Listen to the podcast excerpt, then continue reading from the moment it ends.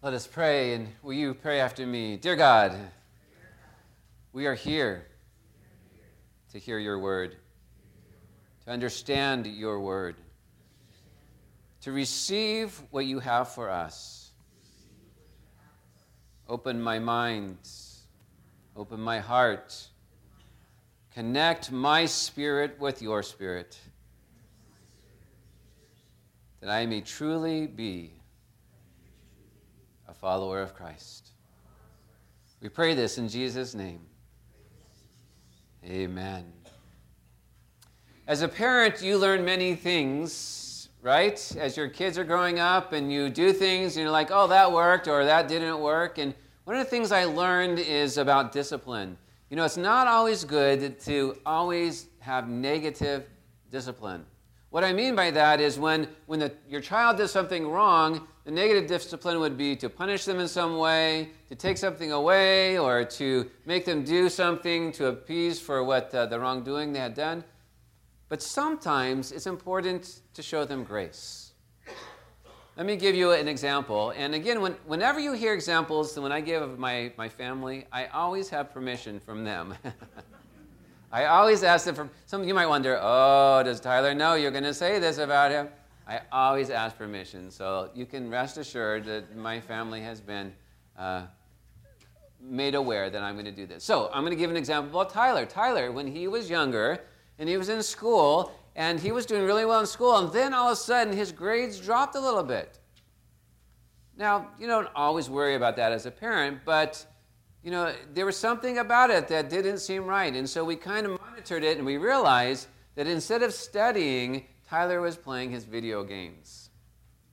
And his grades began to suffer. He wasn't putting in the time and the effort. And so at first we took away his video games and said, no video games. But then we realized that, that didn't really impact him that much. It didn't really change his attitude towards his school. So then Tammy and I talked about it and we thought, you know, why don't we give him back the video games and encourage him that you're getting these back even though you don't deserve it, but we know that you're going to work hard in school. And that positive reinforcement, that showing grace, that showing love to Tyler, motivated him to start working and studying and, and doing better, and his grades improved. Sometimes grace is needed. Yes? Yes. See, Grace is receiving a gift even though we don't deserve it. Let me say that again. Grace is receiving a gift even though we don't deserve it. In the midst of his not earning his video time, we gave it to him as a show of our love.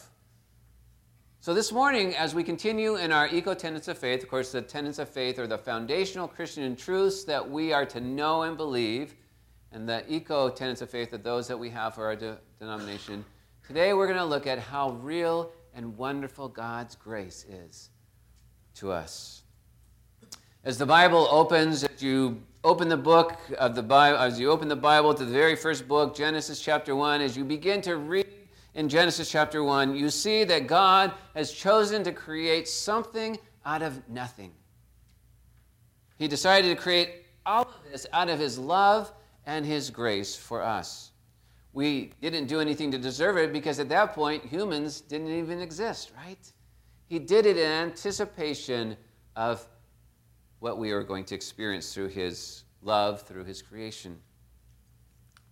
He created the stars and the moon and the sun and the plants and the dry ground and the atmospheres and the heavens. On day five, He created the birds and the sea animals. On day six, he created the land animals, culminating with the creating of humans. Out of his love, he created man and woman in his image, and the earth to be a blessing to all people.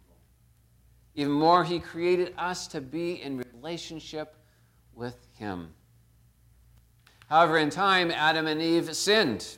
They chose evil over good, selfishness out of instead of grace. As we were created to show God's grace to one another, yet they chose not to show that grace because of the sin that came into the world.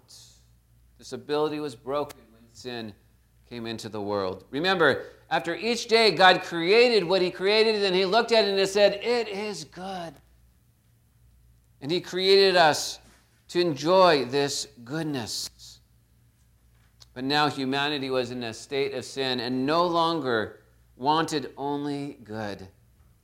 They wanted to know evil as well. After they sinned, they saw themselves as naked and they felt guilty and they hid from God. And then later we see that Cain kills his brother Abel, and on and on, sin rears its evil head more and more in the world. If you look at why God created humanity, it's easy to understand. First of all, He created us to be in relationship with Him and to be in relationship with one another. God created us to worship Him. So if you ever wonder, why did God create humankind? These are the reasons. He created us to be in relationship with Him and one another. He created us to worship Him and to bless one another. He created us to be in a relationship so that we can strengthen our ability to serve Him and to serve one another. Yet sin touched this part of creation as well. Our relationships became sinful and selfish and tyrannical. As you look around the world, you see much tyranny and injustice going on. This is not how God designed for us to be in relationship. Something needed to be done. Now, God could have gone in many different directions, but He chose grace. Right there in the garden, God came up with a plan to save us. Even though humanity had done nothing to deserve this grace of God. This plan is explained in brief in Genesis 3:15 where God says and he's speaking to the serpent he says and I will put enmity between you and the woman and between your offspring and hers and he will crush your head and you will strike his heel the offspring referred to here is Jesus Christ. The striking of the heel is the crucifixion where Jesus is killed, and it seems like an apparent victory to Satan. But the crushing of the head is when Jesus is resurrected from the dead, coming back to life, winning a victory over sin and death, and gaining salvation for us. Jesus left heaven to take on flesh, joining us in our misery yet offering himself up on the cross. He took our place, bearing our punishment in order to free us from the slavery of sin and death. We're told in Ephesians 2 8 and 9, and when you see the yellow, read with me. It says, For it is by grace you have been saved through faith. And this is not from yourselves, it is the gift of God, not by works, so that no one can boast. The gift of God is grace, salvation to all who believe. I've met many children who have been adopt, adopted, and as I talk with them, the, over, the overriding feeling and opinion of those who are adopted is that they feel blessed to have been chosen by their adopted family. They didn't have a family, and now they have a family. They didn't feel fully loved, and now they feel fully loved. Their lives have been transformed by the choosing of them into this new family. When we are saved in Christ, we are brought into union with Christ through the power of the Holy Spirit. Through this union, we are brought into a right relation with the Father, who then receives as his adopted children. Romans 8 15 to 17. The Spirit you receive does not make you slaves, so that you live in fear again. Rather, the Spirit you received brought about your adoption to sonship. And by him we cry, Abba, Father. The Spirit Himself testifies with our spirit that we are God's children. Now, if we are children, then we are heirs, heirs of God and co heirs with Christ. If indeed we share in His sufferings, in order that we may also share in His glory. The word sonship tells us that we have full legal standing as the adopted children of God. by God's grace, we have adoption into the family of God through Jesus, and only through Jesus can we receive this adoption. I have heard stories from a number of you that uh, in the Asian culture um, in general, oftentimes a father's role is not that of real connection and intimacy. There's, there's a little distance. Uh, the love that is shown is maybe in, uh, in the working and the providing, but not necessarily in being really closely um, involved with the children. Now, I know that's a generalization, but there's that sense that the father's role is to, to provide, and the mother's role is to give the nurturing and the caring and the loving and and the concern.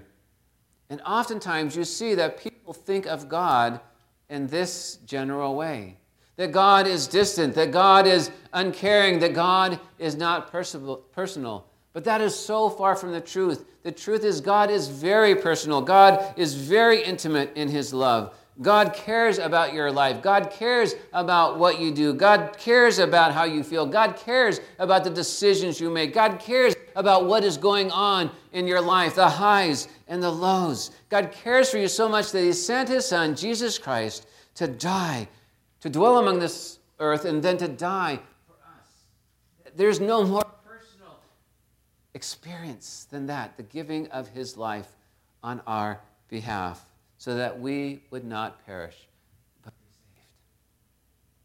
Even more, in His intimate love, He shows us that we are individual individually his children. He calls us by name. We are precious to him.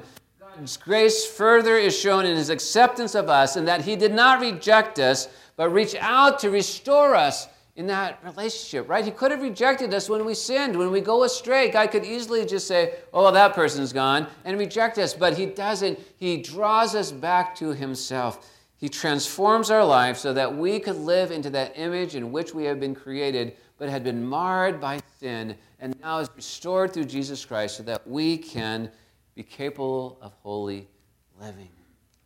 Wonderful and amazing. Along with that, in the second part, I want to talk about uh, in the ECO tenets section two, starts about the selection of selecting us for salvation and service. God's election, God's selection of us as His children for salvation and service. Maybe some of you remember, like me, in the days of elementary school, right? You go out for recess or you go out for uh, lunch, and you, inevitably you'd play kickball, right? But you have to pick teams. And so, how do you pick teams, right? You choose two captains, and one by one they start choosing people, right? They call out their name. I want Victor, I want Doug, right? And they start calling, calling us by name. Now, for some of you, this may have been a very traumatic experience, especially if you're one of those that didn't get chosen right away, right? And so you're waiting for you, you're hoping for your name to be called, and Chris doesn't get called, right? That's traumatic when you're but think about the, the part that is wonderful is, is someone saying, I want Dorothy on my team. And you're like, oh, yeah. All right. They want me. They call my name. They want me. There's something very wonderful, very personal, very powerful about someone calling you by name, choosing you, and say, I want you on my team. Do you know that's what God does?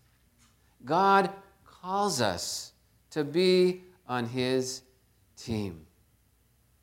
The truth is, though, is that we cannot accept or reject God on our own, by our own free will. God gives us the invitation to salvation, but we cannot respond by our own power because we are lost in our sin. God chooses us in His grace, not because of anything we have done on our part, but because of His love and His mercy. This is exciting that God chose us. We are told in Ephesians 1 4, just as He chose us before the foundation of the world. We have been chosen by God, called by name. Come to me. I want you on my team. I want you part of my family. I want you in my kingdom. I want you to live with me for eternity. I want you to have my, my presence in your life on this earth so that you could live the life I have called you to live. God calls us by name, God chooses us. Yet we must have the Spirit of God prompt us and draw us to His love and grace. As we feel that tugging of God on our hearts, we then see the life that we have is not the, God, the life that God created us to have, as our sinfulness keeps us from that we then begin to understand more clearly that only if we take a step towards God and said, Yes, God, I want what you have for me. Yes, I know, God, that it comes in my faith in Jesus. As we take that step of faith, He, he tugs on our heart and we take that step of faith toward God. And then God begins to work in our hearts. And we feel that He has chosen us, He has elected us to be His own. Those of you that know Jesus Christ as your Savior and Lord know what I'm talking about, right? You felt the Holy Spirit move in you. You began to see that there was sin in your life. You felt stuck as if you were in quicksand, sinking down. You couldn't move forward. There's nothing you could do on your own power. You needed help to, to be pulled out of that quicksand so that you could move forward. And so all you had to do is call out, Jesus, I believe, I need you, I need your help, I need your salvation. Pull me out of this quicksand so I can move towards you and so that I can be in that relationship with you. In his powerful name, we are released and brought into his presence as we confess our sins and we receive Christ. Looking at it from a different angle, we see that when God's glory and grace and love are shared, it is compelling and it is wonderful. But we are held back by our sin. We are unsure. I think this is like going in and out, isn't it? So hopefully, I don't know. Bothering me, so if it's bothering me, it's probably bothering you. We'll see if this gets better. We're held back our, by our sin. We're not sure if we can truly believe, if what we hear is true. If we simply call to Jesus, though, He begins to enlighten our mind and soften our heart and renew our will and restore us to that freedom that we had lost in the fall. We are all sinners that fall short of God's glory. This we have seen before, but when we take that step of faith, we see it more clearly. We have to ask God's Spirit to reveal His truth to us. We have to understand that apart from the saving work of Jesus Christ, we are incapable of being in God's presence, incapable of bearing the weight of His glory, incapable of being saved through Jesus. We are enabled to be led into God's very presence, who then transforms us by his divine power. Many of you know that my favorite candy is peanut butter M&Ms. In fact, I love my peanut butter M&Ms so much that I don't share them. And the reason why I don't share my peanut butter M&Ms is because if I share my peanut M&Ms, then, then they go way faster. And I don't have as many for myself. Now, of course, as I share this with you, it sounds really silly, right? Especially as I speak it out loud. and I admit to you that I don't share my peanut butter M&Ms. I'll share a lot of things, but I don't know about my peanut butter M&Ms. But you know what's silly about that is I could easily just go to the store and buy lots of peanut butter and M&Ms, right? I mean, there's plenty around. But there's something within us sometimes that we, we hold on to things and we don't like to share them with others, right? Now, imagine for a moment that I had so much peanut, M, peanut butter M&Ms that I could never eat them all. In fact, if I tried to eat them all, I would be sick all the time and I had all these peanut butter M&Ms, if I had this abundance of peanut butter M&Ms, then I think I would start sharing them. Number one, because, oh, I think they're really good, and I know you enjoy them too. But secondly, because they would just go to waste if I just sat them on my shelf and didn't share them. There's this abundance of M&Ms. I would share them more readily. But see, this is how it is about God's grace. We have received the grace of God and is giving us his unconditional love and his salvation. And we are then called to share this grace with others freely. We're not to hold on to it, we're not to hoard it, we're not to pretend like it, it's limited. God's grace, God's love is unlimited. God wants us to share that grace with others. Why? Because it's so wonderful. And we know that God, that people will be blessed when they experience the grace of God. But secondly, because there's so much of it that God wants others to taste of it. See, this truth is so real and so important to God that God gave us a call, a commission by Jesus to go and to make disciples. You notice that the, the verse starts with a verb, right? The verb is go. We have to go out into the world. We have to go to where there people are who don't Jesus as their Savior and Lord. We have to go with the intention of fulfilling this call that God has given to us. We have to go to share the grace of God with others. We have to take the action and go. Now, there are many ways that we can fulfill this call. A couple that Jesus talks about is that we're called to be the salt of the earth and the light of the world, and we are called to be these witnesses. We're to shine the light of God in sharing the love and the grace that we have experienced in our own lives to a dark and a lost world. We're to shine our light, or the light of God, to expose the deeds of the darkness, not to embarrass people, but to help them to see that the, the things that they do are fruitless and are wrong. We shine the light of Christ on this, these wrong deeds so that they can see that they are wrong. We are to share, be salt in the world, to show how the pouring of God's Spirit into our lives enhances our flavor, if you will, by making us the kind of people that God created us to be, the kind of people that, that hopefully other people want to be. If someone gets to know you and like, I'm not sure that I want to be like you, maybe you need to like look at your life and say, Am I really being the person that God created me to be? Am I the, the loving and the giving and the caring and the and the the graceful person that God wants me to be? Do I forgive others do I, or do I hold grudges against them? Am I that salt that enhances my relationship because God is working in and through me? We're to be witnesses to speak the truth in the midst of the flood of lies that exist in our world. We're to show how the gospel is true and how only in Christ we are saved. As our Mexico team was commissioned and sent by this church, we were able to go and share the love and the grace of God to the people in Ensenada. How wonderful it was. Even though there was only four of us, we represented this church.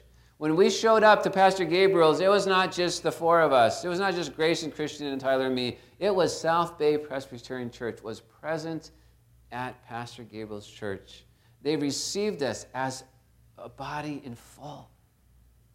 So we are commissioned and sent by this church and by God and by Jesus to share the gospel to those who are lost. We are to make disciples of all nations so that they will obey everything that Christ has commanded. To this end, we preach Christ, calling people to repentance, to believe in the gospel. What a great call there, that is. But it goes a little bit further. Lastly, we are given the task to do several more things. We're called to care for the earth, to serve the poor, to feed the hungry, to visit the prisoners, and to defend the helpless. Jesus gave a very powerful lesson in this in Matthew 25, verses 31 to 46. He talks about how he will return. And when he returns to this earth, he's going to separate people on his right and his left the sheep on his right and the, and the goats on his left. And the angels will be with him.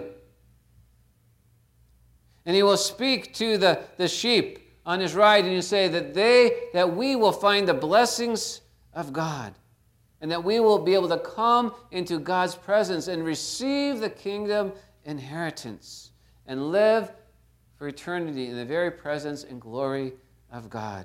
And then he gives the reasons for that inheritance. And it's very interesting. He gives the reasons. He says, because of how you have lived after you were saved. Are you doing the things that you should be doing as followers of Christ. But as people, well, we'll read it in Matthew 25, 35 36. Jesus says, For I was hungry, and you gave me something to eat. I was thirsty, and you gave me something to drink.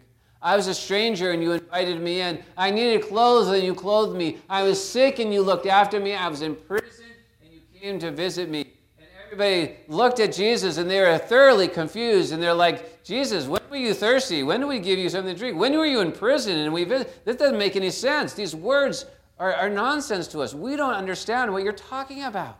What does this mean? And so Jesus responds in verse 40, and read it with me. Truly I tell you, whatever you did for one of the least of these brothers and sisters of mine, you did for me.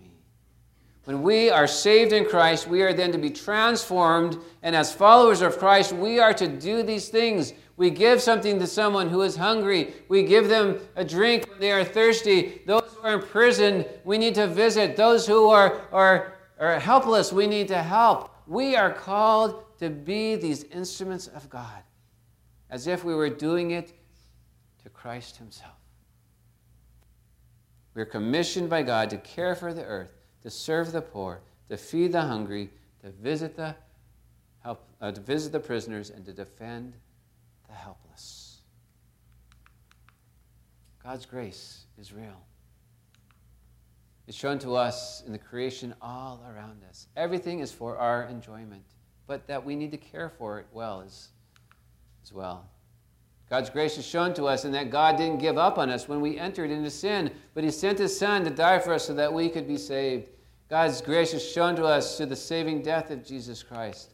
God's grace is shown to us in His choosing us for salvation and transforming our lives. God's grace is shown to us so that we might share it with others. I pray that you would open your eyes this morning and receive the full understanding of what God's grace is, how He's given your grace, His grace to you, and how He wants you to pass it on. I want you to, to challenge yourself this week. How can I show the grace of God to others? Be ready and be willing. Let us pray.